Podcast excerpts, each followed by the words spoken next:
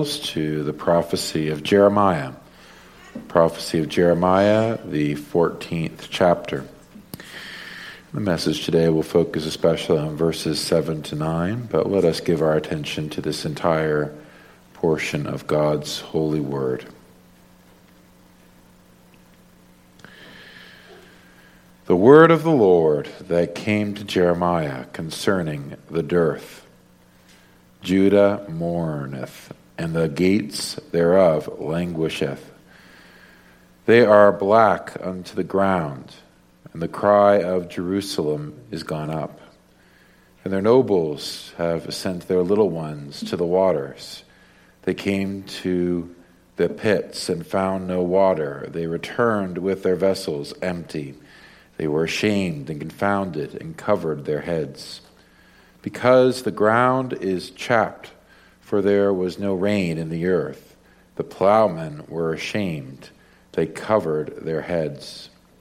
Yea, the hind also calved in the field, and forsook it, because there was no grass.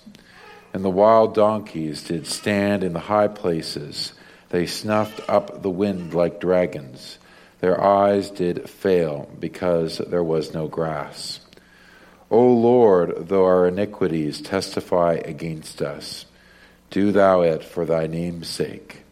For our backslidings are many. We have sinned against thee. O hope of Israel, the Saviour thereof in time of trouble.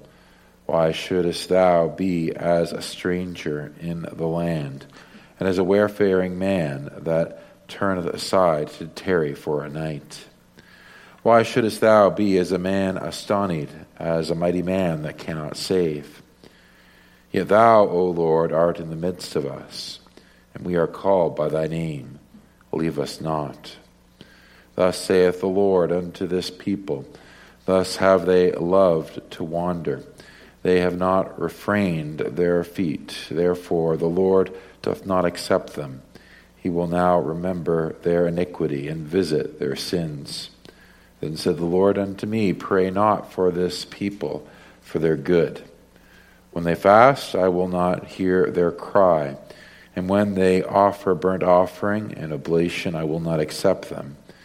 But I will consume them by the sword, and by the famine, and by the pestilence. Then said I, Ah, Lord God, behold, the prophets say unto them, Ye shall not see the sword, neither shall ye have famine. But I will give you assured peace in this place. Then the Lord said unto me, the prophets prophesy lies in my name. I sent them not, neither have I commanded them, neither spake unto them. They prophesy unto you a false vision and divination, and a thing of naught, and the deceit of their heart. Therefore thus saith the Lord concerning the prophets that prophesy in my name, and I sent them not. Yet they say, sword and famine shall not be in this land. By sword and famine shall those prophets be consumed. And the people to whom they prophesy shall be cast out in the streets of Jerusalem, because of the famine and the sword, and they shall have none to bury them, their wives, nor their sons, nor their daughters. For I will pour their wickedness upon them. Therefore thou shalt say this word unto them, let mine eyes run down with tears night and day, and let them not cease, for the virgin daughter of my people is broken with a great breach, with a very grievous blow. If I go forth into the field, then behold the slain with the sword, and if I enter into the city, then behold them that are sick with famine. Yea, both the prophet and the priest go about into the land that they know not. Hast thou utterly rejected Judah? Hath thy soul loathed Zion? Why hast thou smitten us, and there is no healing for us? We looked for peace, and there is no good, and for the time of healing, and behold, trouble. We acknowledge, O Lord, our wickedness and the iniquity of our fathers, for we have sinned against thee. Do not abhor us for thy name's sake. Do not disgrace the throne of thy glory. Remember, break not thy covenant with us. Are there any among the vanities of the Gentiles that can cause rain? Or can the heavens give showers? Art not thou he, O Lord our God? Therefore we will wait upon thee, for thou hast made all these things. Amen. The grass withers and the flower fades, but the word of our God shall stand forever. Amen.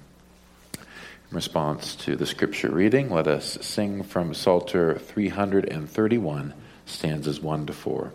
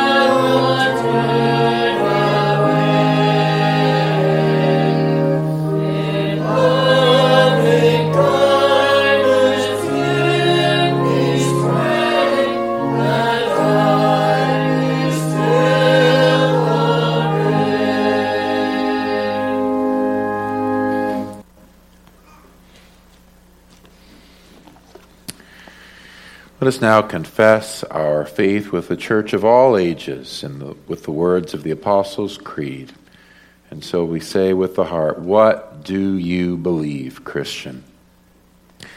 I believe in God the Father Almighty, maker of heaven and earth, and in Jesus Christ, his only begotten Son, our Lord, who was conceived by the Holy Spirit, born of the Virgin Mary, suffered under Pontius Pilate, was crucified, dead, and buried. He descended into hell. The third day he rose again from the dead. He ascended into heaven, and sitteth at the right hand of God the Father Almighty. From thence he shall come to judge the quick and the dead. I believe in the Holy Spirit. I believe in Holy Catholic Church, the communion of saints, the forgiveness of sins, the resurrection of the body, and the life everlasting. Amen. Well, congregation, shall we now approach unto our God in prayer? Let us pray.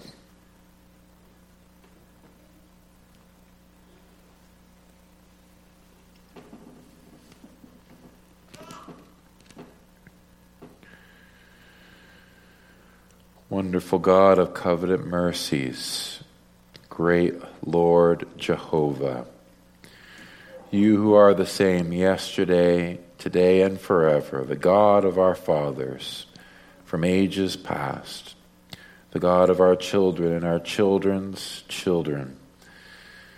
We call upon you, our God in Jesus Christ, in order that we would submit unto your commandment, that we do pray, that we do speak unto you, presenting before you the will of your people, those things which we desire and long for, those things which we expect in faith. For you have pledged yourself unto us as our God, and said that for the sake of your Son, Jesus Christ, you will never leave us nor forsake us.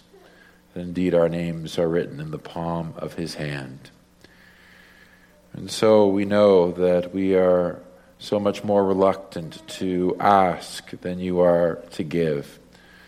We are so much more reluctant to pray than you are to give bountifully of your vast reservoirs of grace and love.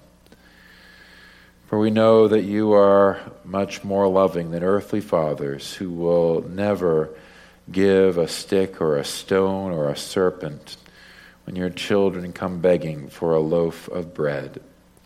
You desire good things for your children, not for their own sake, but for the sake of your plentiful mercy, for the sake of your covenant goodness and faithfulness. Your gospel covenant is a great covenant, for it pledges you unto us, and it pledges us unto you, and it provides all the means of this glorious union and reconciliation in the mediator, Jesus Christ, he who is the very substance and sum of the new covenant. We ask that you would indeed give us a spirit of true prayer, for we know that there is a vast difference between saying the words of prayers and truly praying with the heart and with the spirit. We know there is such a vast gulf between sitting in a pew when prayers are said and joining our hearts one to another to as those who plead before the throne of grace. Indeed, every single prayer is a miracle from on high. It is a gift from your sovereign hand.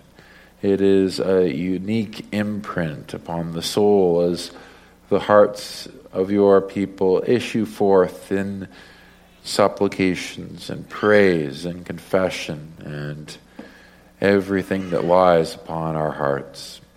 Indeed, sometimes we know not what to pray for, and so there are only groans that issue forth.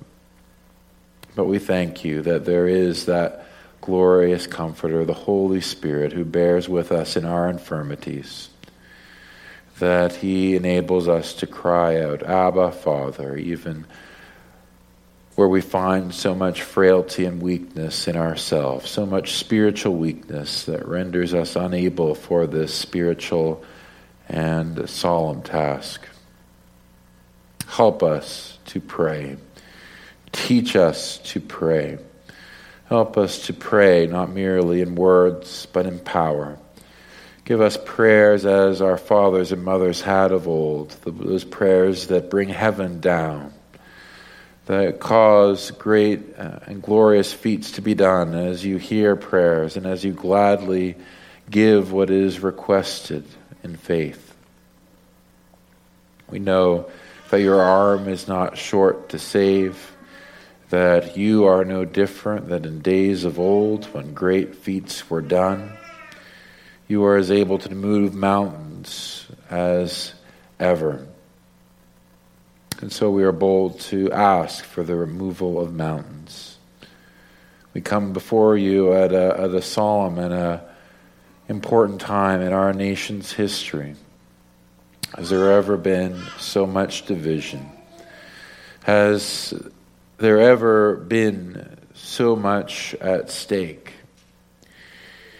In a temporal sense, it seems as though everything hangs in the balance.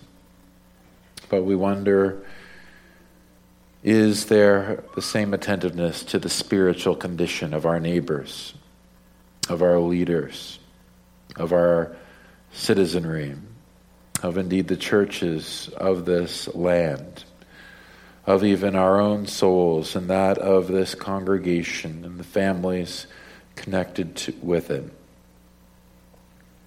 We need, O Lord, we need you to rend the heavens and come down.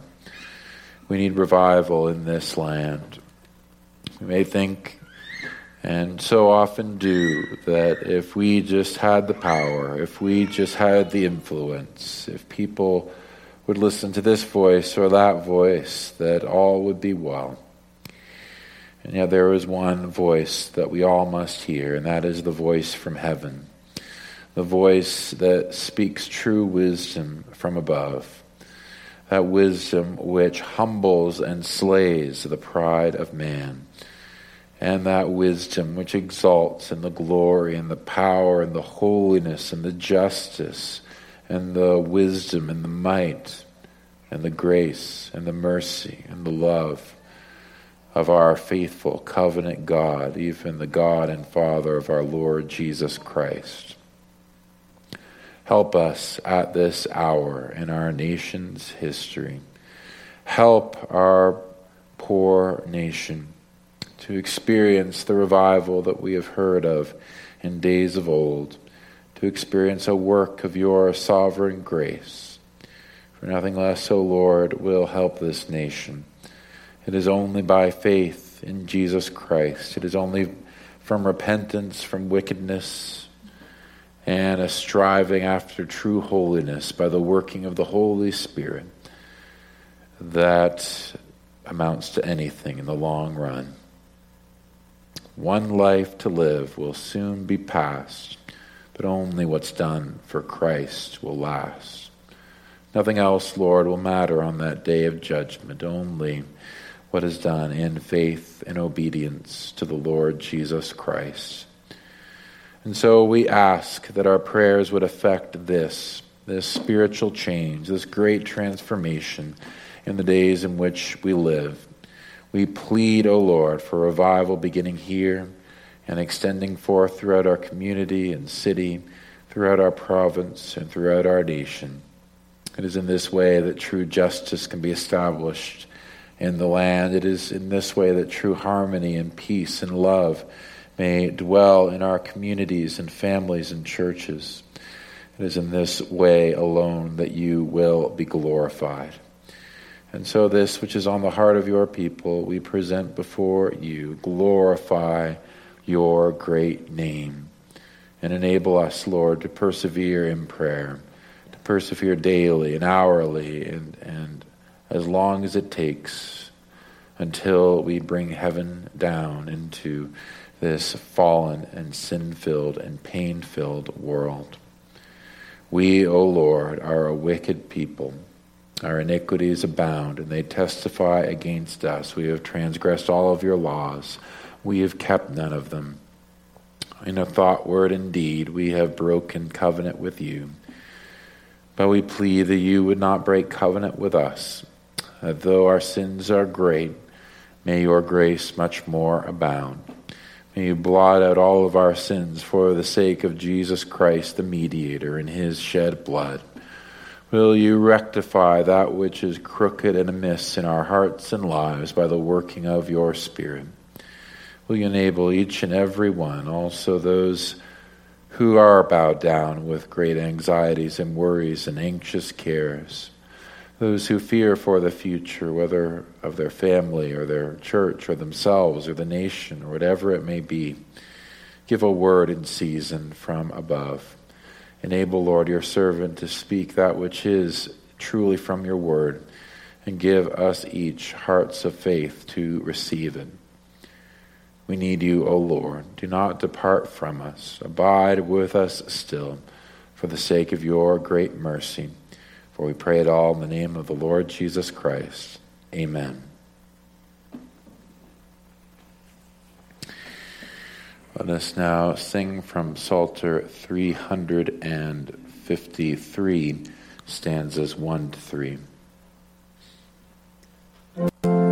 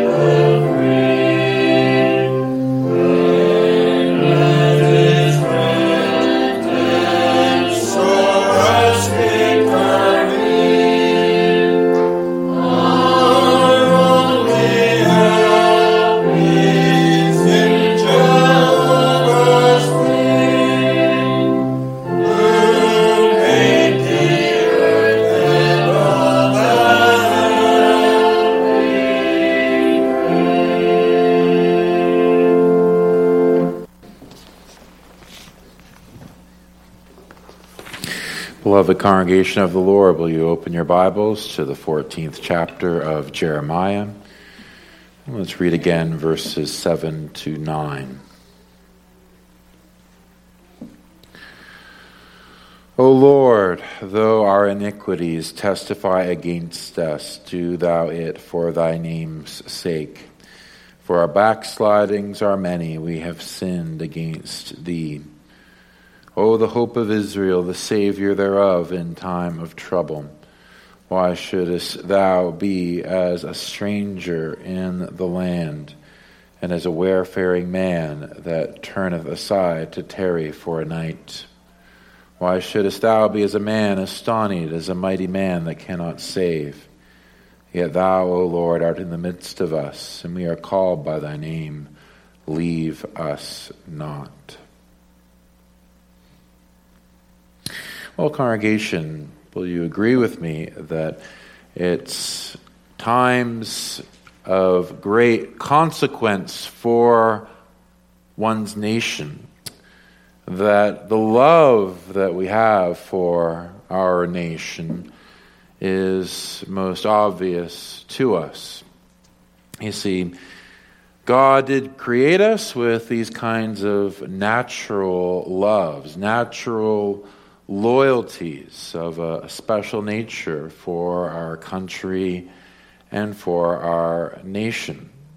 And it's when the things that are really important that are going on, whether something really good or something really bad, that we perhaps in a special way identify with our fellow citizens, and we're drawn to connect with the traditions and the history and the great story of our country. It does, I think, come from a very basic place of loyalty, what we call true patriotism.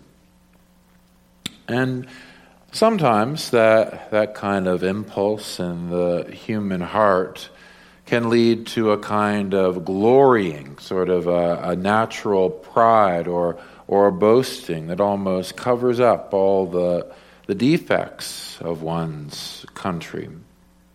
And of course we know, even throughout history of people even now living, and even today, that it's possible for that impulse to be abused so that we are blind to the faults and injustices and yes, even the sins of our country. But true patriotism, true love, is not something that covers over the truth, is it? Indeed, you know that when you most love someone, say in your family, it's then which I think you're most aware of their faults. When you truly care for someone, you regard them as they truly are, and yet you desire the good of them. And it's in that way, by honestly looking at the object of your love, that you're the most practical good. And so also when it comes to one's country. The prophet Jeremiah was someone who deeply loved his people, his nation, that southern kingdom of Judah. He had a special calling as a preacher over a number of decades, a very difficult calling, and that was to preach about the judgment of God coming upon the land. And before that catastrophic judgment in 597 BC, when the nation was brought into captivity in Babylon, there were some other revelations of God's great displeasure with the people. And one of them is recorded here in this chapter, that of a great and terrible drought. And as we read the first six verses, you come to see something of the terrible plight that was going on. Both the nobles and the common people, they've gone such a long time without rain from heaven that no matter where they look, they cannot find water. And even the beasts and the And the cattle and the donkeys, they are also dying. There's a terrible famine. And while that certainly can be a judgment of the Lord in any nation's history, it was of a peculiar character with this country, covenanted as it was to God. And we learn in the 28th chapter of Deuteronomy that the lack of rain and the drought and the famine that could befall that land was a peculiar sign of the Lord's displeasure and judgment, and a sign that the Lord was withdrawing his presence. And I think the times in which we live are obviously somewhat dissimilar. We're not going through exactly the same kind of problems in our own nation that Jeremiah and the kingdom of Judah went through in the midst of this terrible drought. But I think we can recognize that our nation stands on a bit of a crossroads, that events of very great significance are taking place, and it will impact everyone in one way or another when it comes to the kind of country we live in. But I think that the thing that especially grieved this prophet, and the thing that should especially grieve us, is the withdrawal of God's presence. One thing or another may happen to a country, but unless it is accompanied with spiritual life and people turning unto Jesus Christ, it can never satisfy us. And indeed, we ought to see the absence of God's reviving and reforming work in a nation as a sign of his great displeasure. Jeremiah, in verses 7 to 9, chooses to unite himself to his people, to stand for them and offer the prayer that he is persuaded the whole nation should be praying. He offers words that I think are for our particular instruction, because they breathe of the very substance of true prayer, and that is humility. Humility. People can say in a sort of casual way or a flippant way, well, God bless Canada. But often might they ask the question, why ought God to bless Canada? And what would that blessing really involve? Well, such questions are those which Jeremiah in a special way grappled with. And I think that there's something of instruction that we can take from these verses as well, as we would seek to pray for our own countrymen and certainly ourselves as well. With the Lord's blessing and help, we trust. Let us look to these verses and consider them under the theme of a humble prayer for a sinful people. A humble prayer for a sinful people. And we'll consider three thoughts. First, a humble confession. Second, humble reasoning. And third, humble pleading. Well, as we look through this confession of sin that we see in these words, we come to see what really should characterize the prayers offered for a sinful people. And in a way that applies to everyone in every circumstance. There is none who is without sin, and yet sometimes it can be that when a spirit of pride enters into our prayer life, it is because we've lost sight of the sinfulness of the one praying, or perhaps the ones that we are praying for. We come to rush into prayer and just sort of have a very casual attitude, or even an entitled mentality to it. And we ought to call that for what it is pride. And we know, do we not, that as the New Testament writer James says in James 4, verse 6, God resists the proud, but he gives grace to the humble. Nowhere should humility, true coming low before God, be more evident than when we have to confess our sin.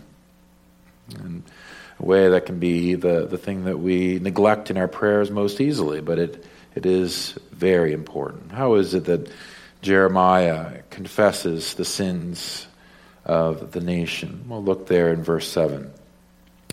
O Lord, though our iniquities testify against us, do thou it for thy name's sake. For our backslidings are many. We have sinned against thee. I think even just reading the words, you can see that it breathes forth that attitude and true heart experience of humility and brokenness over sin. But what are some of the specific things we can gather from these words? Well, the first thing I would notice here is that there is a real sense of the reality of sin, that sin is real.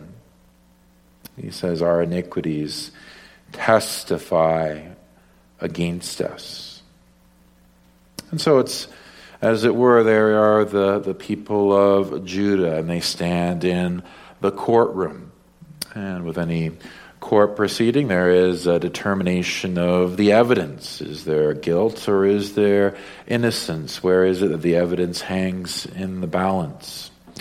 But here we have the crimes and sins of the people, as it were, walking into the courtroom. The very sins themselves, they walk right in and they take the stand and they testify against the people. Sin for Jeremiah was not an abstract thing, not a sort of thing that could be just reasoned away or dismissed. It was real. For him, sin was as real as a person that you'd be looking straight into the eyes of. It was the sort of thing that had a face and a mouth and a tongue and could speak. That was how real sin was for Jeremiah. And he sees the iniquities, these great sins, sins of terrible guilt. And they are testifying against the people. They are all pointing to the people and saying, guilty, guilty, guilty. And for us, it's often not that way, is it, when we have a prideful disposition, especially when it comes to our own sins. Yes, we can think of this maybe someone who sins against us in a particular way, and that's something we're not liable to forget. But when it comes to our own sins, the things that we have done wrong, the breaking of God's commandments, well, we can see that as a little thing. We can see that as something that is in the past. And anything that's in the past, well, the memory grows hazy. And if our memory goes hazy, perhaps God's memory has grown hazy as well. But God, who is outside time, for whom everything that happens is as an open book, who scrupulously and with meticulous detail observes and knows whatsoever happens in our lives. Everything we think, everything we say, everything we do, everything we leave undone.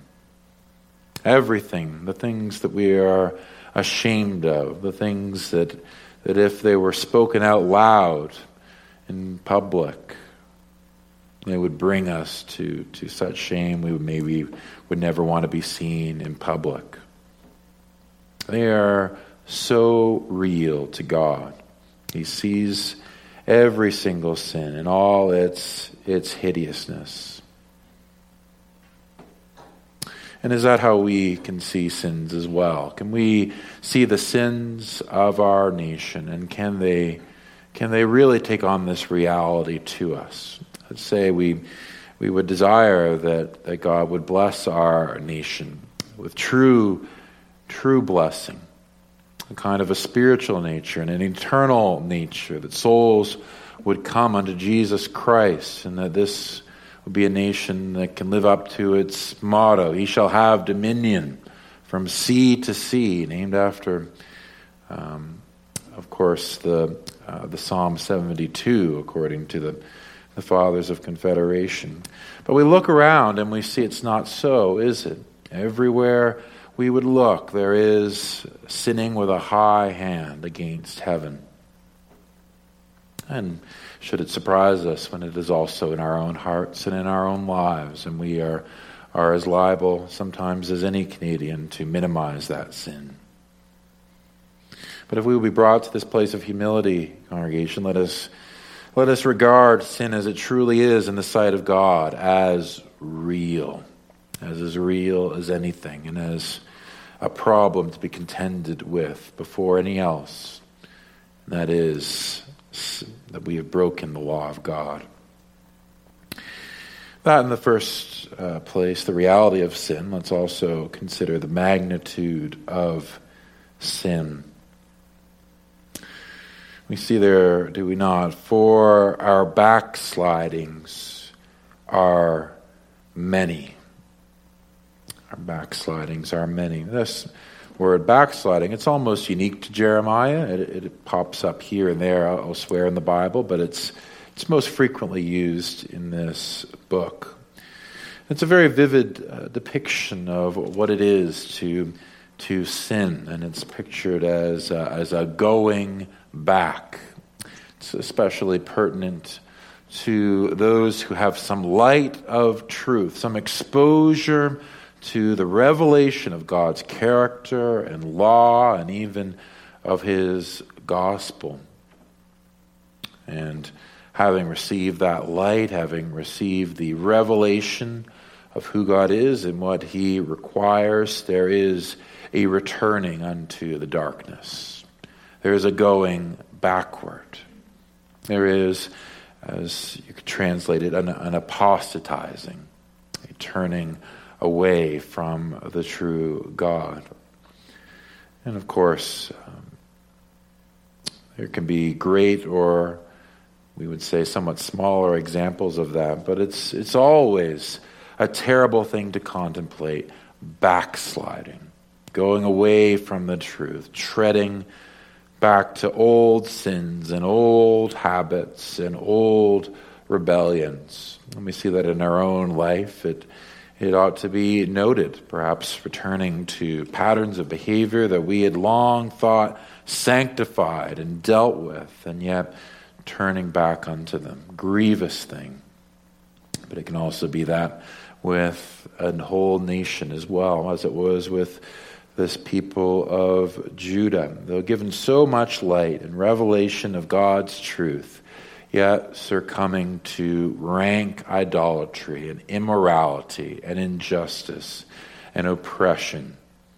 All levels of society were incriminated in it. As we read later on, even those who were most responsible for revealing the truth of God, even the prophets, many of them had also turned away from the Lord and were preaching falsely unto the people, giving false hope.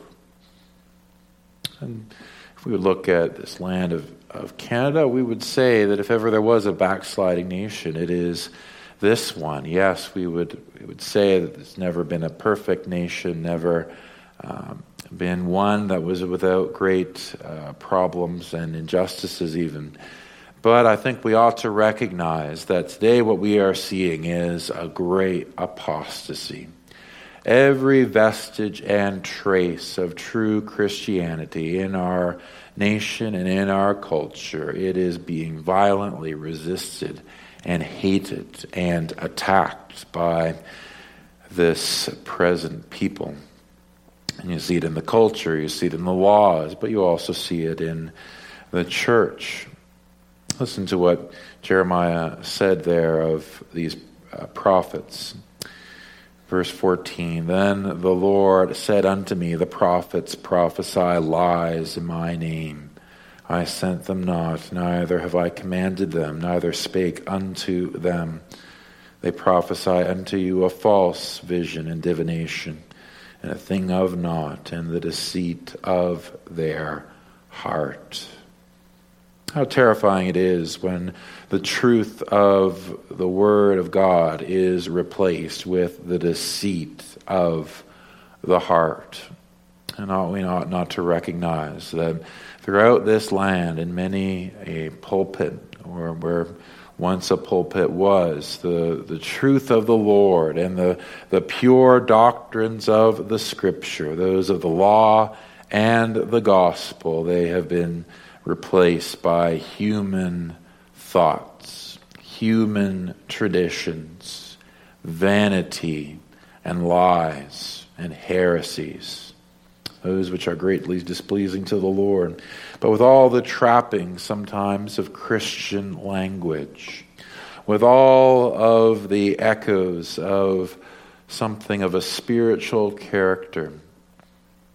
And yet what is it all amount to? This kind of false pseudo-Christianity that so often predominates. Well, it is to the destruction of those who hear it. Where people would submit themselves unto teaching which does not truly preach the character of God as it is revealed, nor his hatred against sin, nor the specificity of salvation in the death of his Son and the work of his Holy Spirit. If these things are lost and there is but a human-centered false gospel, then there is no hope for the people under that apart from a very great work of God. And so it is with a nation where the pulpits of our land have departed from the truth. We are a backslidden people. And we ought to face it. We ought to face it also if we see the traces of that in our own heart and life. We ought not to hear such things and just say, well, all is well with us, all is well with our church, all is well with our families and our own personal lives. No, the seeds of apostasy, they live within every sinful heart. And but for the grace of God, this church as well would depart unto the spiritual darkness that is so rife within our land. And when we see such things, it ought to grieve us as it did Jeremiah, not only the reality of sin, but also the magnitude of it. And in this connection, there is also what we see in its great offensiveness to God personally. For our backslidings are many. We have sinned against thee, sinned against God. God in his holiness, God in his justice, God in his purity, God in his wisdom, God in his power, God in his glory, God in his mercy, God in his grace, God who is altogether lovely and kind. And is this God that they have sinned against with a high hand? And so it is with every nation and people that does not only sin against the light of nature, but the truth of the Scripture, as indeed our nation has, turning away from the living God. There is no hope for such a people. God does not regard those who apostatize from Christianity as the mere pagans who've never lived under the light of the gospel. Where there is a departure from the true religion, there is always a very terrible judgment awaiting for such a people. And so also it shall be for our own land as well. Why? Because it is a unique offense against Jehovah God. That is what we need to reckon with when we would truly be humbled in our prayers. God as he truly is, the God to whom we pray, he is offended personally with sin. And not only sin in the abstract, but sin in the particular. Your sins and my sins. We ought to face this squarely. And we ought to let the full weight of that penetrate into our inmost being. If we would truly stand in the gap, stand as a representative for our nation and plead to the Lord that he would bless us and ours, then this is the way. We must face everything that is heinous about sin, and the way to do that is to see it as an offense to God. So we see that in the first place, humble confession. No excuses, no papering it over. There is sin in all its heinousness. But in the second place, let's look at humble reasoning. Humble reasoning. You see, as often with prayers, there is a particular logic to it. It's not just a bunch of words strung together, but there is a forceful argument being put forward. And I'd like you to track with me as we consider it, as it is in this prayer. We see that in verse 8. Oh, the hope of Israel, the Savior thereof, in time of trouble. Why shouldest thou be a stranger in the land, and as a wayfaring man that turneth aside to tarry for a night? Why shouldest thou be a man astonied as a mighty man that cannot save? So what is going on here? Well, first look at these names or titles that are ascribed unto God, these which really structure and ground the whole argument to follow. Well, you see, in the first there is the hope of Israel. The hope of Israel. There is this name that is ascribed to God. He is hope itself, according to this reckoning. Oh, hope of Israel. And so it's properly understood here as grounding true hope in God himself. True hope is found in none other than God, not in any human institution, not in any human movement, not in any human endeavor or human plan or human strategy. True hope is found in God. He is the hope of Israel because he is the God of covenant to his people, Israel. He has bound himself by this covenant of grace and righteousness and eternal life in Jesus Christ unto his people, the church. And this is what is drawn out here. He is the hope of Israel. If you have any expectation of good for you or good for those that you care about, it can be nothing else that you tether that hope to but the living God, Jehovah himself, the God of all mercies and the Lord of all comforts. Anything else is but sinking sand, but here is the solid rock that the wise and the just and the faithful build their lives upon. This is the God of hope. So Jeremiah, he regards the pitiful estate of his nation. He regards the terrible sins that they have committed. And he says nothing at all in their favor. He doesn't say, well, there's this or that mitigating circumstance. No, he just says, you, O God, you are the hope of Israel. And I think as he especially draws upon a name that points to God's covenant faithfulness, it's good to look later on in this chapter where he returns to this thought. There in verse 21, do not abhor us for thy name's sake. Do not disgrace the throne of thy glory. Remember, break not thy covenant with us. So he's especially drawing attention to the throne of God's glory, even that mercy seat in the Holy of Holies, there in that glorious temple where God's presence dwells, where the sacrifices were offered, where God really met with his people in their solemn worship. He met with them because of his covenant. He, their God, they, his people. Such promise is given to their forefathers of old. This is the hope of Israel.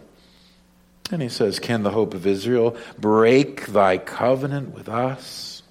Yes, it's not something incredible to think of the sinful people breaking their covenant with you. But can you, O God, ultimately and completely break your covenant with us?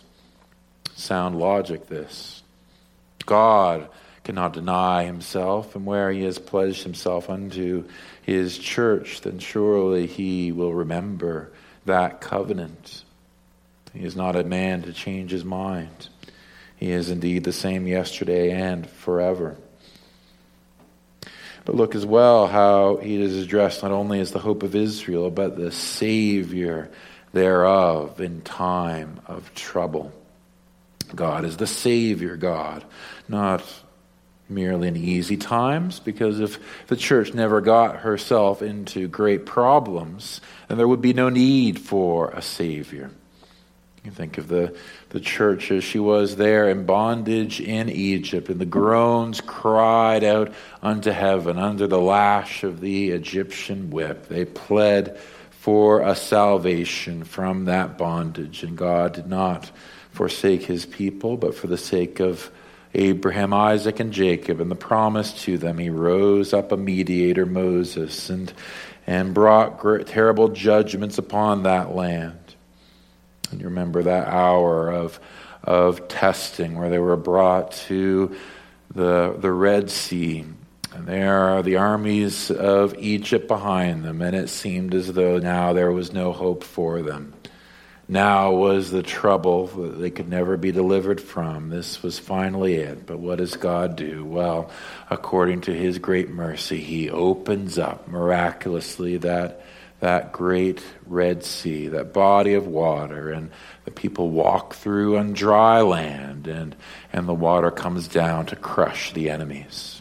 It's especially this that we see the great Savior God in the history of his people. It's usually what's referred to when God is referred to as a Savior in the Old Testament, but it also looks ahead, does it not, also to that greater liberation, that greater salvation, the greater exodus in the Lord Jesus Christ. His name means Savior.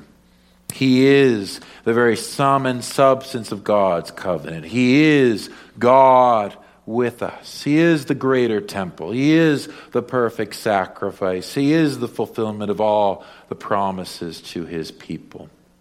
And so we, with great propriety, can also claim this as well and say, God, not only the hope of Israel, but the Savior in times of trouble. Times of trouble like we are in also today. Troubling times these last 2 years. We won't rehearse all the things we have experienced even as a congregation, let alone as a nation. But who knows what could befall us in the future? Who knows what may hang in the balance concerning the welfare of the people of this land. But we also ought to see that no matter what may happen, that the greatest need of the people of this land, it is of a true salvation from hell and judgment. Sometimes I think that the greater judgment that God could give to Canada would make everything go back completely to normal. All the prosperity, all the freedom, all the health, all the things that we've enjoyed in these past decades, let it all go back, and yet allow the spiritual hardening and apostasy to continue so that the people of this land gracefully and peacefully sleepwalk into hell. Would that be a fair bargain?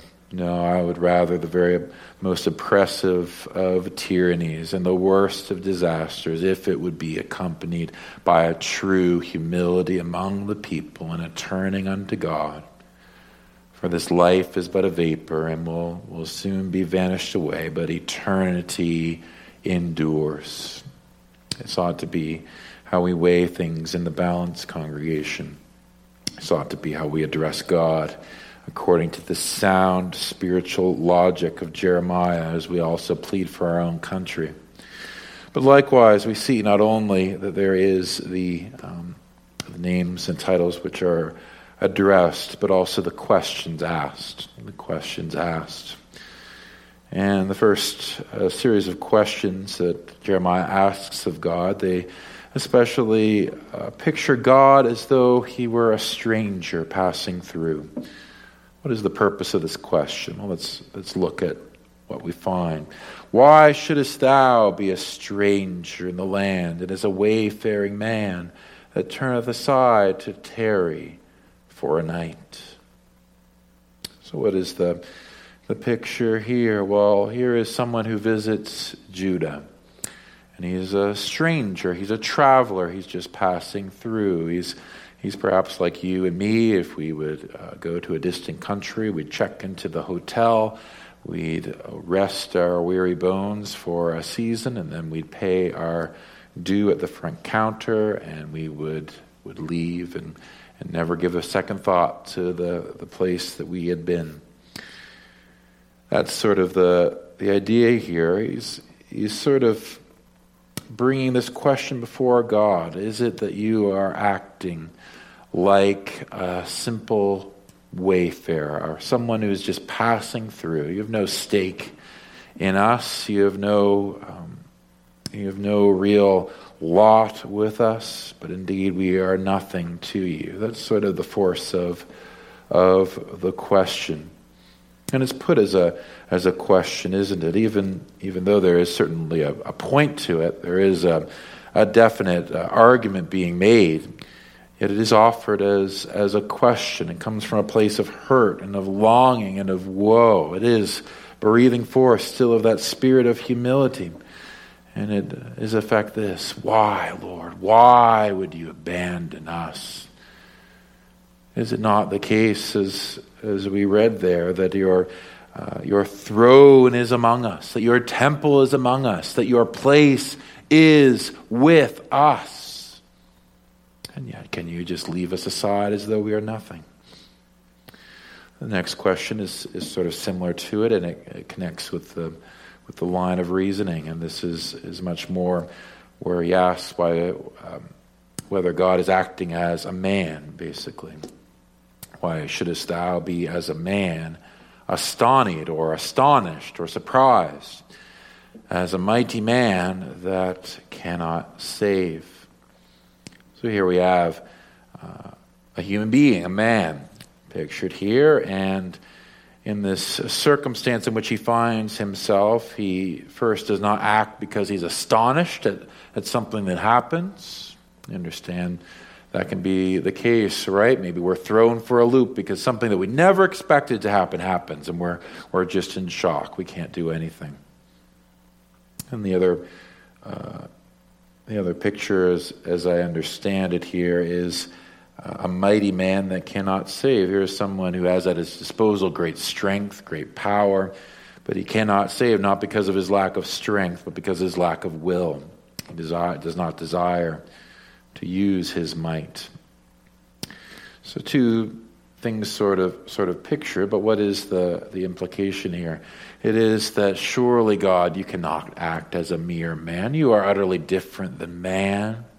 You are so much greater than man, and how could it be that if this was the end, of your people of Judah, if that was the end of the story, that we would just die of thirst, that you would not be regarded by observers as, in this way, someone who has no stake with us, as a stranger, someone who is unable to help as a man. I think it's also returned to here in verse 22 at the very end of the chapter. Are there any among the vanities of the Gentiles that can cause rain? Or can the heavens give showers? Art thou not he, O Lord? That is Jehovah in the Hebrew. O Jehovah, our God, therefore we will wait upon thee, for thou hast made all these things. It's contrasting here, and I think it's also implied in these questions, how utterly different God is from the false gods. The true God, Jehovah, he is one who can never forsake his people, and he is no lack of power to save. He is no lack of willingness to save. He will surely vindicate his great name. He will be faithful to his covenant. And so all these questions are, as it were, appealing to this character of God. They are all about glorying in who God is. Jeremiah is, as it were, saying, I know you, God. I know that you are so able and so willing to vindicate your name. You are so merciful and compassionate, long-suffering, mighty and powerful, that surely this cannot be the end. In a particular way, God had pledged that the nation of Israel and Judah could not be utterly forsaken or destroyed from the earth. It was the pledge that he gives to his church from generation to generation. And there is no peculiar promise that the church in Canada will not be utterly extinguished, even within our lifetimes. There is nothing exactly comparable that says that the church in this land will not be utterly destroyed. And yet, I think we can also appeal to this very same God of covenant and say that though you have not given such a promise to us as you did to Judah, yet we are engrafted into the covenant of Judah. In Jesus Christ, we also, O Lord, are the people of your heritage. And we can use this as we wrestle with God for the good of our families and churches and people and nation. We can say, would it not be so fitting, O Lord, that you should vindicate yourself through the manifestation of your power and revive us as in days of old. Well, in the third and final place, but in close connection with it, let's consider humble pleading. Humble pleading. The first plea that we have in these verses is found explicitly in verse 7. Do thou it for thy name's sake. And the first thing to say is, especially if you would look at the first two verses, but really all three verses here, the weight of it is very much towards the confession of the guilt of the people, humbling themselves before God, and in appealing to the character of God. And the actual pleading itself is almost minuscule in comparison. It's just a very, very short statement, do thou it for thy name's sake. And even there, it is once again nothing to do with us, nothing of what we deserve. Do it for your name's sake, for the glory of your name, for your reputation among men, and indeed for the manner in which you would glorify yourself through the keeping of covenant, through the salvation of men in Jesus Christ. This is ultimately what should be pled for. Do it for thy name's sake. God-centered prayers, that's what we need. Focused upon the glory and the honor of God. That is what God is pleased to hear. If our prayers would truly be humble, they would speak little of us of a positive nature, but they would glory much in God. If our prayers would truly be tuned by the Holy Scriptures, they would be focused upon what brings glory to God, and very secondarily, what brings comfort to ourselves. Yes, we can pray for ourselves. We can pray for the good of others that are dear to us, but surely this is on the heart of every child of God, that God's name would be magnified. But this plead as well, this pleading that we see in verse 9. Yet thou, O Lord, art in the midst of us, and we are called by thy name. Leave us not. Leave us not. A very simple plea, isn't it? Do not leave us, God. And it holds forth, doesn't it, the full weight of everything, doesn't it? We deserve to be left behind. We deserve to be forsaken. And why is it that God shouldn't forsake us? Why is it that God shouldn't forsake Canada? Why is it that God shouldn't forsake even our own church or ourselves personally? Well, he says it very, very simply. He says, we are called by thy name. That very name which speaks of God's glory and power, that is the name we are called unto. God revealed his great name of Jehovah to the people of old. He revealed himself as the I am that I am, unto Moses, unto the patriarchs, unto the prophets. And did not we, under the New Testament church, did not we see the fullness of this expression of the name of God in Jesus Christ? That he is the one who fully reflects the attributes and character of God, his love and his tenderness, as well as his wrath and judgment. Everything came into to fullness and focus under the New Testament, the coming of Jesus Christ and the preaching of the gospel. And I think of this name that we are called unto also today. Called through the word every Lord's day unto God in Jesus Christ, the very God of our fathers from every age. I think of that name which we are baptized into, the name of the Father and of the Son and of the Holy Spirit, sealed unto each one of us, this very same God. And I think, is this not a strong plea? A strong plea for a weak people is to say, God, you have called us unto yourself. Shall you call, and shall we not answer with these pleadings?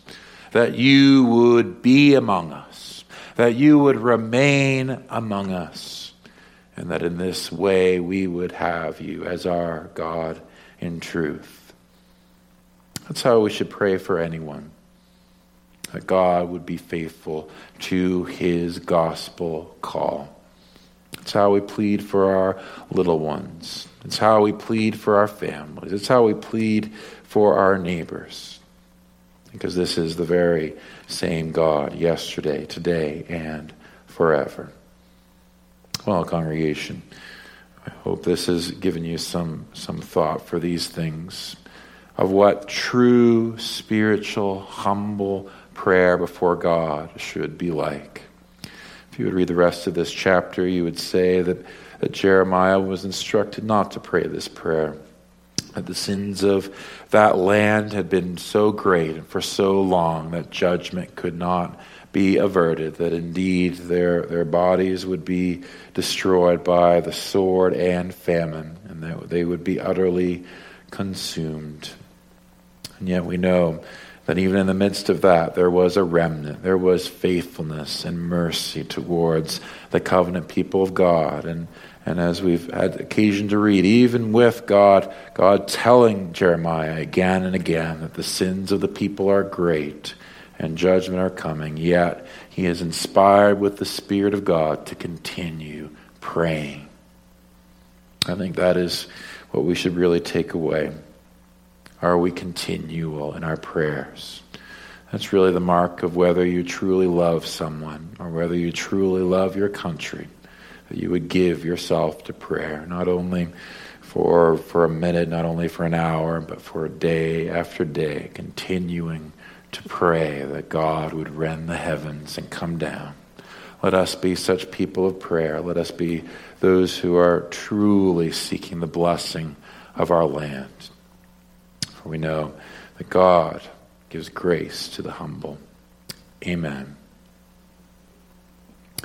In response to the message, let us sing from Psalter 390, 1-3.